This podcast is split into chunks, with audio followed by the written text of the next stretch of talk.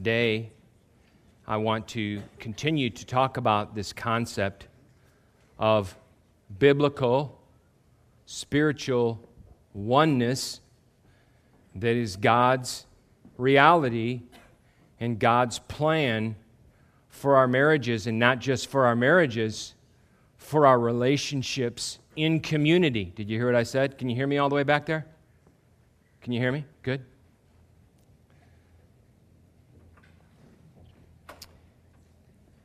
Without turning, I want you to hear this verse this morning because this, this is one of these power packed verses that I think is, is a beautiful verse that there is a, so many things to talk about when you talk about this verse. Paul has a beautiful treatise on marriage in Ephesians chapter 5. And I want to specifically hit on this verse that says in Ephesians 5:31 it says for this reason a man will leave his father and mother and be united. There's that word look at there and be united to his wife. And then it says this and the two will become one flesh. The two will become one flesh. Last week, I uh, challenged uh, those of you that uh, are here that are married, I challenged you to do what we call a stop, start, continue in your marriages with your wife and with your husband. And this is basically an exercise that allows you to speak in to each other's life about the observations that you see in your spouse that maybe readily wouldn't necessarily come up and you wouldn't necessarily talk about these things.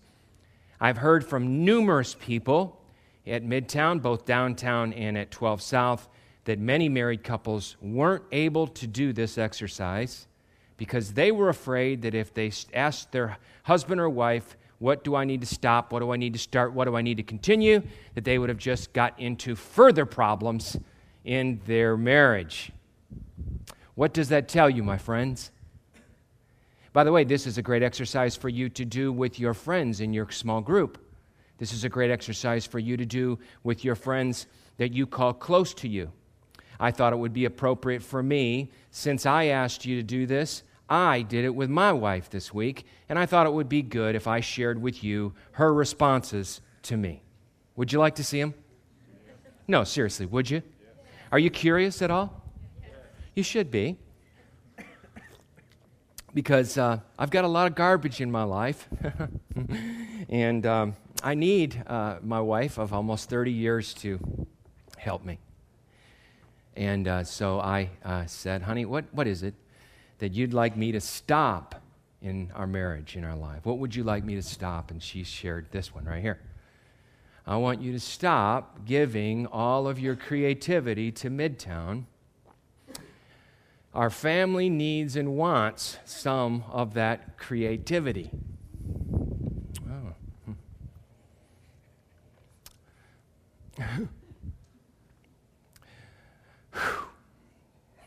okay. I, I do that. I, I do that. I give you creativity. Right? This is all what I'm, going, I'm wanting, wanting to say, right? Because, I mean, are you following with me? Uh, God forbid that anybody would ever look at me, especially my wife, and say, hey, this is one thing that I see, and that I wouldn't move into the complete defense mode.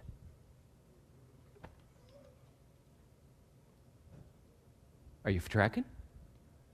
I mean, who are you to tell me what I need to stop? Guess what? I got a list for you of 100 miles long what you need to stop. Are you ready for my thunder?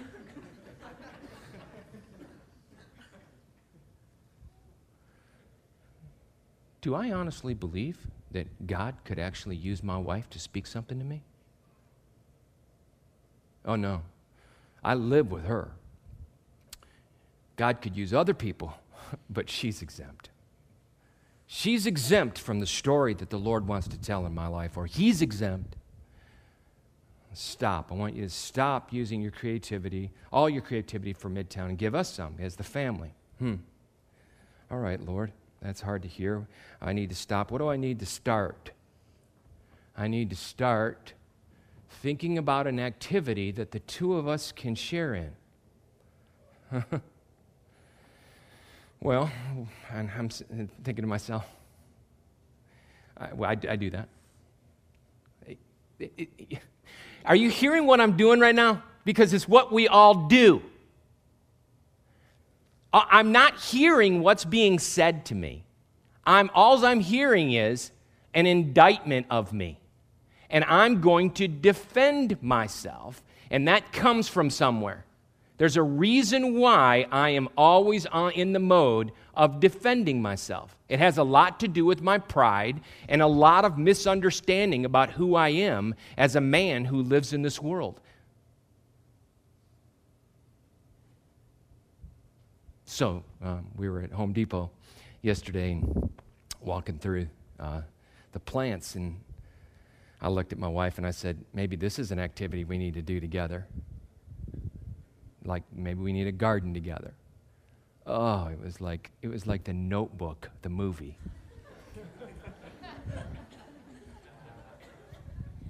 she goes, she goes, oh, that's exactly what she did. It was her exact. She goes, oh. I'm thinking of chili peppers and salsa garden. She's thinking, oh, right? I, I, so I chuck one up on the good part of the scorecard, right? so stop, start, and here's my continue. Continue bringing me special coffee in the morning. I was hoping for a continue that would be a lot more noble than that.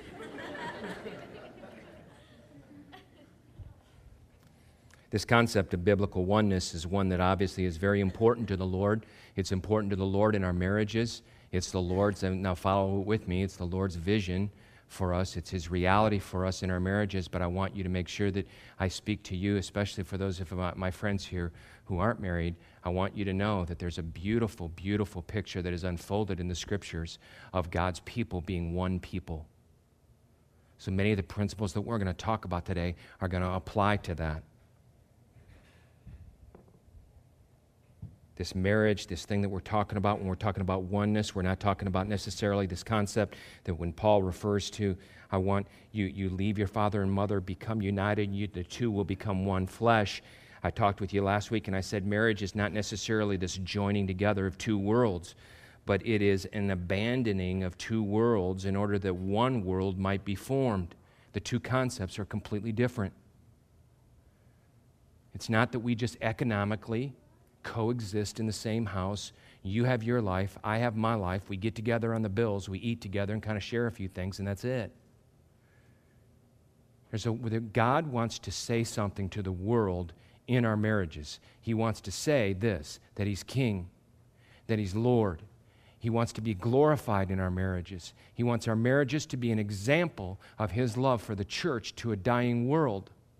He wants our, our groups and our relationships to be the same example. At the wedding, you know, when you do the wedding thing and the people come down and they have the two candles, you know, I have my candle and your candle, and then there's a what? There's a unity candle. And then there's that part of the ceremony where the bride walks up and the groom walks up and they both extinguish the, their candle and they light what? One candle, right? That's the unity candle. and how marriage ends up working after about a year of marriage is we end up lighting, not we end up blowing out the one candle, and we end up coming back and not just having candles, we have forest fires. I'm a forest fire of self will and self indulgence, of selfishness. And I dare you to try to extinguish that. It's true. Oneness, when we talk about oneness in all of our relationships, does not happen without something that's very important for all of us to hear today, especially me, and it's this oneness does not happen without total and complete abandonment. The call to be married bears comparison with Jesus' advice to the rich young ruler when he said to the rich young ruler, I want you to sell everything that you have and I want you to follow me. Hey, guys, have you sold everything that you have? Ladies, wives, have you? I want you to sell everything that you have and come follow me. The fact of the matter is, and what we don't like is, is that love asks for everything, not just a little bit of me. Father walks up to his son and suspected that his son had been stealing some coins from the coin jar. He looked at his son and he said, Son, empty your pockets right now.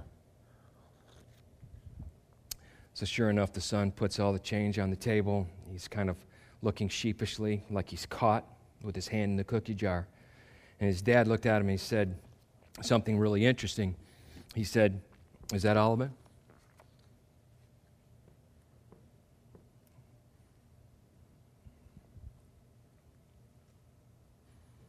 Does your wife have all of it?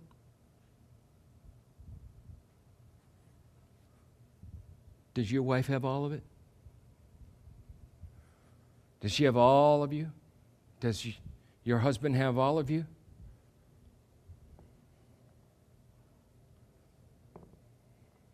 Love asks for everything. In fact, love just doesn't say put the coins on the out of the pockets and everything that you have on the table. Love really does something very unique. Love actually asks for so much that you it actually turns you over and shakes you. It's like this. That looks like your daughter, Brent, I thought when I saw that. That's what, by the way, get that. That's what love does. That's what our relationships ask for. Are you following with me? That's what God gave us in the person of His Son, Jesus, when it says that Jesus emptied Himself and took on the form of a servant and lived on this earth and died on this earth and resurrected and now lives at the right hand of the Father. Jesus, did you know that the Lord that you serve and that the Lord that lives in your life has given you everything? Didn't hold anything back. Receive it. And it's the biggest thing that our relationships need and our groups need at 12 South and downtown. We need these people that are going to come together and just say, Hold me upside down and shake me hard. And I probably won't have a smile on my face when you're doing it like that shot. I want it all. One writer has said, though, that the central temptation that haunts every marriage and every relationship is the lack of wholehearted commitment. There's a secret resentment of the demands of marriage. It's really true. There's a reluctance to give away any more than is absolutely necessary. There's a constant temptation to pull back from the full intensity of the relationship. To get along with only the basic requirements. It's so true, isn't it? My dad used to, we used to have chores on Saturday. If we got our chores done on Saturday morning, we could go out Saturday night. My chore was always cleaning the garage. I don't know why that was the chore, but that was my chore. I was a master at cleaning half the garage and trying to cover over the rest of it so that he wouldn't know that I didn't clean the entire garage. That's kind of very indicative of my marriage. God forbid I would clean the garage, clean it out completely. My wife doesn't have all of me. Does she have my secrets? Does she have yours? Does she have your nightmares and the thing you fear the most? Does he?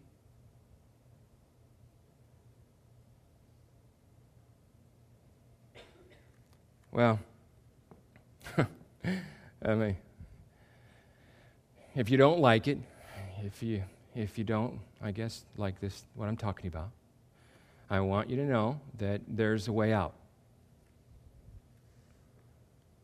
Yeah, there's there's a way out. There's if you don't like if you in, in your in your group or in your marriage, if you don't like the full intensity of what I'm talking about, there's a way there's a way you can get out of it you can do what uh, almost all, every seems like 80% of marriages do, which is this. I'm gonna, I'm gonna, I'm gonna kind of abdicate connecting with you. We're to live in the same house. We're to eat the same food. We're to sleep in the same bed, six inches apart, but 1,200 miles apart. We're to do, I'm to do that, but you're not to get all of me. You're not to get all the ugliness. There's a way out. And the way out is not divorce. The way out of marriage, no matter how bad or relationship problems, no matter how bad the situation is, is simply this to put everything, and I mean everything, back on the line. Our whole hearts and lives, just as we did the moment we took vows. We must return to an attitude of total and utter abandonment of throwing off all our natural caution and defensiveness to the winds and putting ourselves entirely in the hands of love by an act of the will. And many of you, instead of falling in love, you may have to march right back into love. Are you willing to do it? Many of you are estranged from even somebody in your home or your stepdad or a friend or a coworker or whoever the case may be. Some of you, by God's grace and only His strength, need to march back into love and need to close the space and you need to fight for oneness. Yes, it's a good challenge. Do it.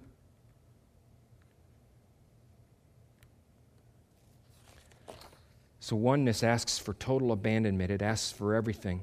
The other thing that oneness asks of us is for us to enter deeply into what we would call relational difficulty. Sorry, so heavy this morning. Oneness also asks us to deeply enter into what we would call relational difficulty. Don't avoid it. Don't give up. Don't walk away. But I enter the turmoil and the difficulty in a completely different manner with my wife or my friends because of one thing, and it's this I enter into that because of who I am. My friends, I am a forgiven and redeemed son of the Most High God. I have an eternal future. I have been given an identity as a man, and that is, is that I functionally am a son. I have rights. I live in the house I am in. You are a redeemed and forgiven daughter of the Most High God. Your marriage is not your identity. I can enter now into relational conflict because I'm free. I'm a son who knows who he is. And your words to me don't indict or accuse or make me be something other than that. Many of you in your fights or your fights with your friends will look at each other and you'll call, you'll say to each other a name. Things like this You're a blankety blank loser. Those are, that's an identity statement that's a nuclear bomb in somebody's life. That's not who you are, and that's not how we should be talking with one another.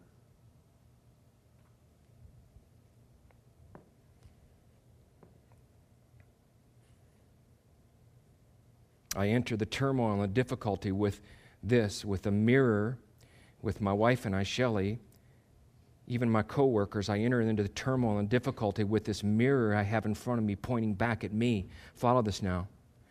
I'm listening for all the ways that God is going to address my sin and my blind spots and my failures and my messes through my wife or through my husband or through my friends. And I'm actually going to try to do something with God's strength and God's miraculous power. I'm going to actually try to listen to it.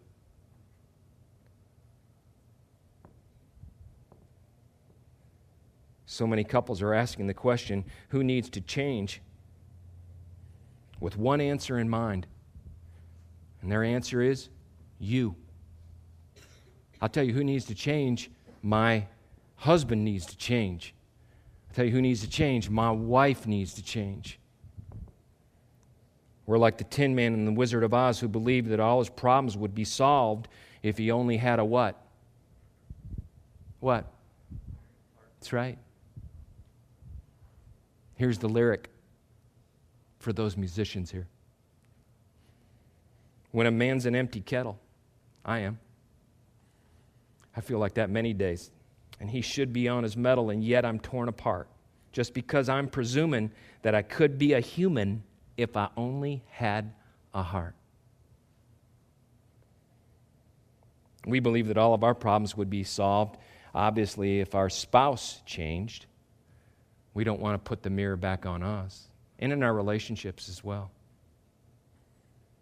We changed the lyrics of the song and we would sing it like this just because I'm presuming, that's right, you're getting this, that I could be a human if my spouse only got her life together and cooked me meals and listened to me and I'll finish it and keep going, going, going, going. Let me just tell you something. A lot more problems and a lot more difficulty and turmoil would be solved if we changed our focus and we changed our focus from our spouse to who? To us. But that only comes when you, when you understand who you are, that you're free to actually turn the mirror on yourself. Why don't we want to do that? We don't want to face the pain of our inadequacies.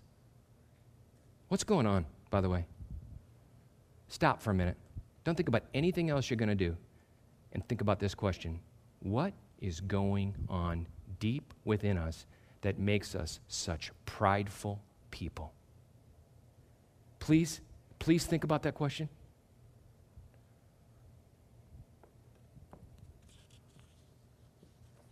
What is going on? Am I, do, do, am I not, do I not understand that all, that all I am is what God's given me, that I'm just this redeemed mess? That I'm not going to ever probably get it right, that it's not going to be perfect? Think about it. And, and could I actually give that kind of grace to my wife? Could I, could I actually embrace her for her redeemed messiness and her me? And could we, could we have fun with that together as friends? Could we, could we actually laugh about it and go to the God with open hands about it and say, We need everything that you have? Think, imagine this for a minute. Imagine if you had a person that came to the conflict table and they saw themselves the way I'm describing. They saw themselves as a very needy, hungry, redeemed mess that has a lot of issues and problems. But what they want to do in the conflict is they want to hear the Lord speak and do something in their lives. They want to have, have the Lord reveal all the messiness to them, about them. And, and think about this now. Now, get the image. If I come to the table like that, can you imagine how cool it would be if my wife came to the table like that? Do you get the picture? Do you get the picture? Then it's not when we sit at the table, it's not about this. Well, I'm winning this, and I'm right here, and you're not validating me here. It's totally different. Right? Is it?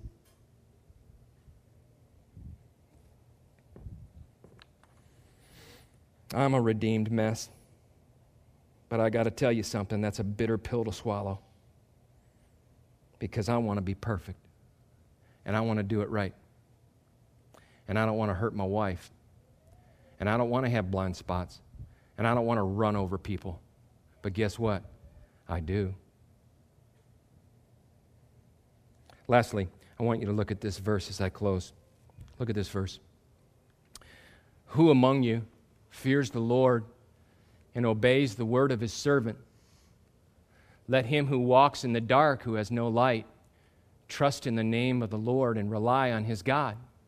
But now, all you who light fires and provide yourselves with flaming torches, go, walk in the light of your fires and of the torches you have set ablaze. This is what you shall receive from my hand. You will lie down in torment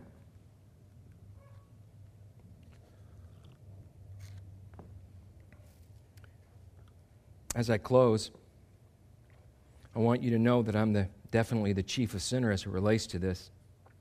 But let me tell you what this verse is talking about.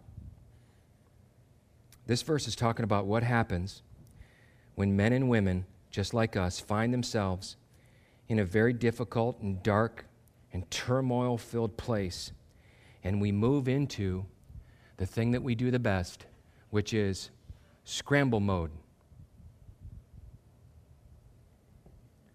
And we ask questions like this What do I do? If you're a man, you ask this question How can I fix it? Uh, just as a little piece of advice after 30 years of marriage, you can't fix your wife. Oh, thank God I just said that. You, you serve a fixer who fixes things like way different than we do and has way different timelines than we do. But you're not a, you're not a fixer. But what this verse is talking about is this talking about this idea that many of us, when we face these dark places, we ask, these, we ask the questions. We, th- we, we do things like this How can I manage and control this situation? What do I need to change? What do I need to do? Or we even go to this listen now. What expert do I need to talk to? What book could I possibly read about what I'm going through that's going to help me in this? And I've talked with you about this before, but I think I want to talk to you about it again. What Google search could possibly supply me with what I need in my pain?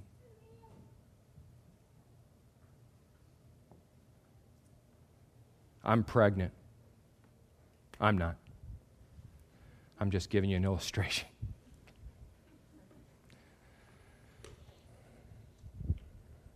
And my baby's growing inside of me, but I'm having struggle because I have pain in my stomach that's unusual.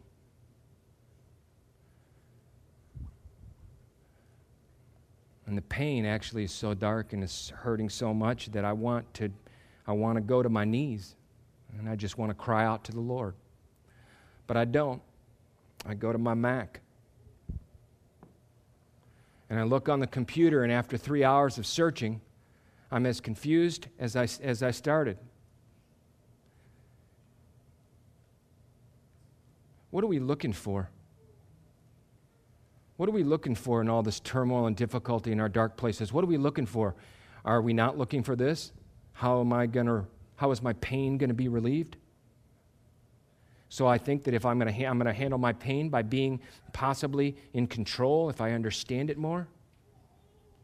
Let me ch- just tell you something, young, young people, and, and hear this because it's a really good statement. There's a massive atmospheric difference between wisdom and information. God, in his sovereign will, through his, the person of his son Jesus, is wisdom. He's given all that you need for life and godliness right here.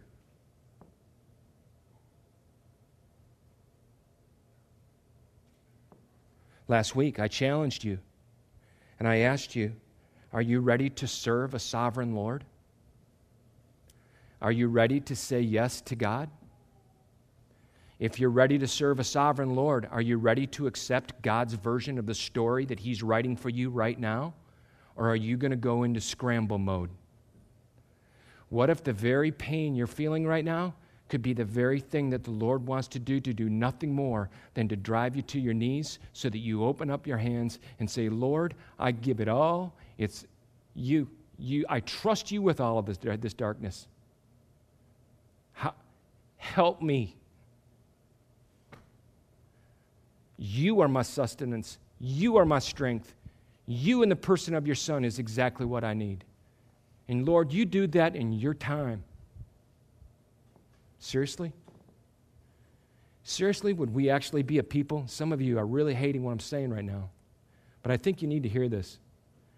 How long are we going to be a people of fear that completely believes that the way we're going to handle our relationships and the pain of our lives is by what we know and what we can find out. The Lord invites you as a son and as his daughter back into his lap. And he says, This, I got this. I'm your Lord. It's good. It's good for us to hear. Let's pray. God, thank you for Midtown and these beautiful people that are in front of me. We pray that, uh, Lord, your gospel came out of this crazy sermon today. And that we would huddle around the fire of you sending us your son, Jesus. And Jesus, we thank you for coming. And we thank you for the ramifications of the cross in our lives. And we thank you that we now have an eternal future and identity, even peace into this day's world. Lord, many of us in this audience, oh, a lot of us are really, uh, even secretly, in a dark place. We're not content, we're discouraged, we're hurting, and we need you. We bow before you, sovereign God, to do your work and to do it the way that you want to do it in our lives. Lord, I pray for oneness. I pray for the oneness in so many of the, the beautiful groups that we have here and our beautiful and crazy marriages as well. I pray that there would be a man in here today that would go home and do nothing more than to look at his wife and ask deeply for forgiveness. I pray that, Lord, you would be honored and glorified in the beautiful words that emanate from our mouths because of what you and you only have done in our lives. We thank you. We pray this in your name. Amen.